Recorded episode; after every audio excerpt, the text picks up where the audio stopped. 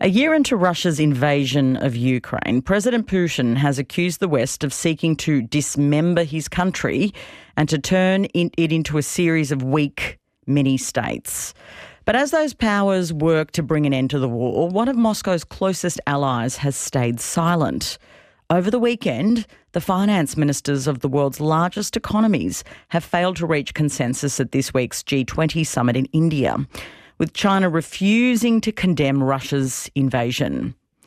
Sergei Sumlenny is a Russian-born Eastern Europe expert. He heads the European Resilience Think Tank in Berlin, and he joins me now. Sergei, welcome. Hi, thank you for having me today. China wouldn't sign off on a statement that deplored Russia's aggression in the strongest terms. Can peace be achieved without China on board? Well, that's a problem. Like, if China is currently a part of the solution or a part of the problem, um, because until now we could see that China preferred to not uh, actively be involved into the Russian war in Ukraine. But uh, as Russia seems to lose the war, um, like without any chance to to achieve any uh, any victory in Ukraine, it seems that China tends to slightly support Russia. We know that Russia is uh, that China is thinking currently on delivering some drones to uh, Russia, uh, and now like start some sort of diplomatic offensive. Like the last uh, so-called peace plan from China uh, seems to be very pro-Russian formulated and um, contains some points. There are some bullet points which are uh, very dangerous for Ukraine. So it is not a surprise that China Uh, rest- uh, has restrained from the uh, resolution uh, during the uh, G twenty and um, actually like effectively blocking with Russia against Ukraine. You just mentioned that it's uh, it's being more pro-Russia um, as the months go on. It's also putting itself forward as a mediator in the war. This twelve-point plan that it's published for ending the war, what do you make of it? Um, d- what sort of detail can you tell us is in that plan? Well, like the uh, experts uh, I talked about it, like uh, said um, even that uh, they had an impression it was written by artificial artificial intelligence uh, program like like ChatGPT or something like that. And I think it is not just a joke, because like if you look at this plan, it is about that everyone should uh, stop fighting and live in peace, but uh, it doesn't contain any point which is realistic. Like, for example, uh, it foresees some sort of uh, ceasefire, but we know that ceasefire uh, from the Russian point of view is being viewed as the acceptance by Ukraine of the current status quo that the Russia continues to control the regions of Ukraine that Russia has occupied, and, which is even worse, that Ukraine accepts the Russian sovereignty over the uh, occupied Ukrainian territory. So it is not a peace plan from this point of view, but a plan for Ukrainian capitulation. Further, like it has like a lot of like good intended, uh, good intended phrases, but uh, they are like it's impossible to um, to transform them into some solid solution, like everyone stops shooting, or like the the the, the territorial uh, integrity should be respected. Like uh, it is not a peace plan; it is some sort of declaration. We want to be invited uh, to participate on the negotiations table, and that is dangerous because mm. when China participates on these negotiations, it will support Russia. The C I A director is warning that the U, uh, that uh, that the U S is confident now that China is considering providing lethal equipment to Russian forces.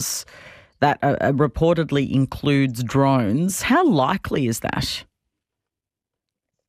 Well, oh, we can say that the Iranian drones, which uh, Iran has uh, supported, uh, has supplied to uh, Russia until now. Uh, there are already rumors that uh, there are a lot of Chinese components inside of these drones, and that Iran would have never sent these drones without like some sort of approval from China, as China is a close ally of Iran. So China is already involved. Uh, when China will deliver these drones directly to Russia, that can mean, for example, that Iranian infrastructure, the factories, they have been damaged recently by um, by Israeli attacks, and they cannot deliver them directly. So China must deliver directly. But look, um, China currently um, has a vital interest uh, that this war will go on, will be prolonged, that there will be no solution for this war, that the war continues. Why? Because as long as the collective West is uh, fighting this war on the side of Ukraine and is trying to find solution for this war, the collective West will not take uh, care of what is happening in China. Like China has pretty uh, pretty free hands as long as Russia remains the West's uh, biggest problem. So it is in China's interest that this war never ends, because as long as Vladimir Putin threatens the world with nuclear bomb, China can uh, play the the the vice and and calm world power, saying, yeah, we can help, we can negotiate, we can provide the solution. But as long as Putin is defeated, China will be in the focus of interest. And uh, as long as Russia gets weaker, the importance of China for Russia gets stronger. Like currently, Russia cannot get any money from the West, like cannot sell gas, oil, et cetera, because of the sanctions.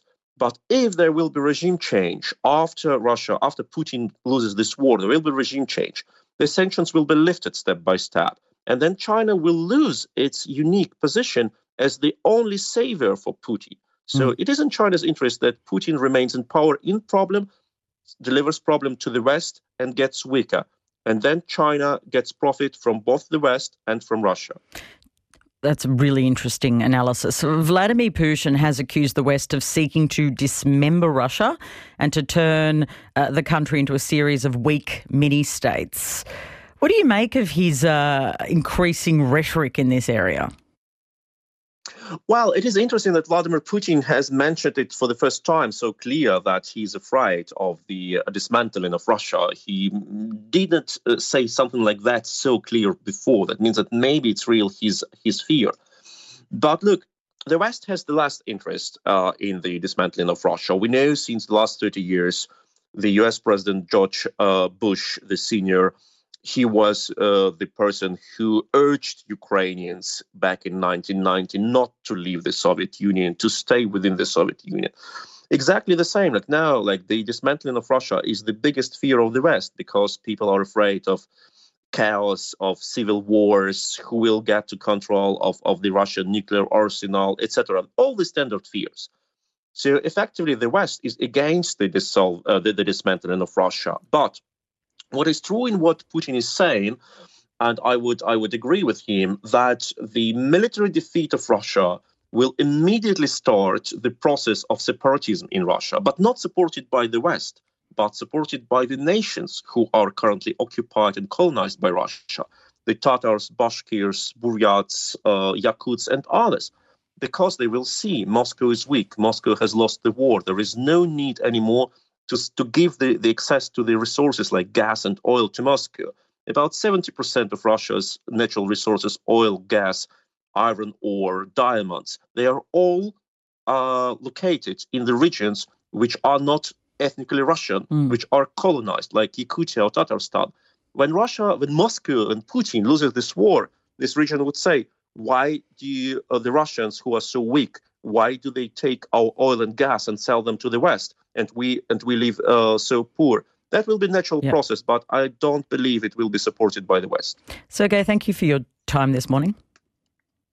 Thank you so much. Have a great day. Sergei Sumlenny is the director of the European Resilience Think Tank in Berlin. A B C R N helps you understand the world. Find more of our stories on the A B C Listen app.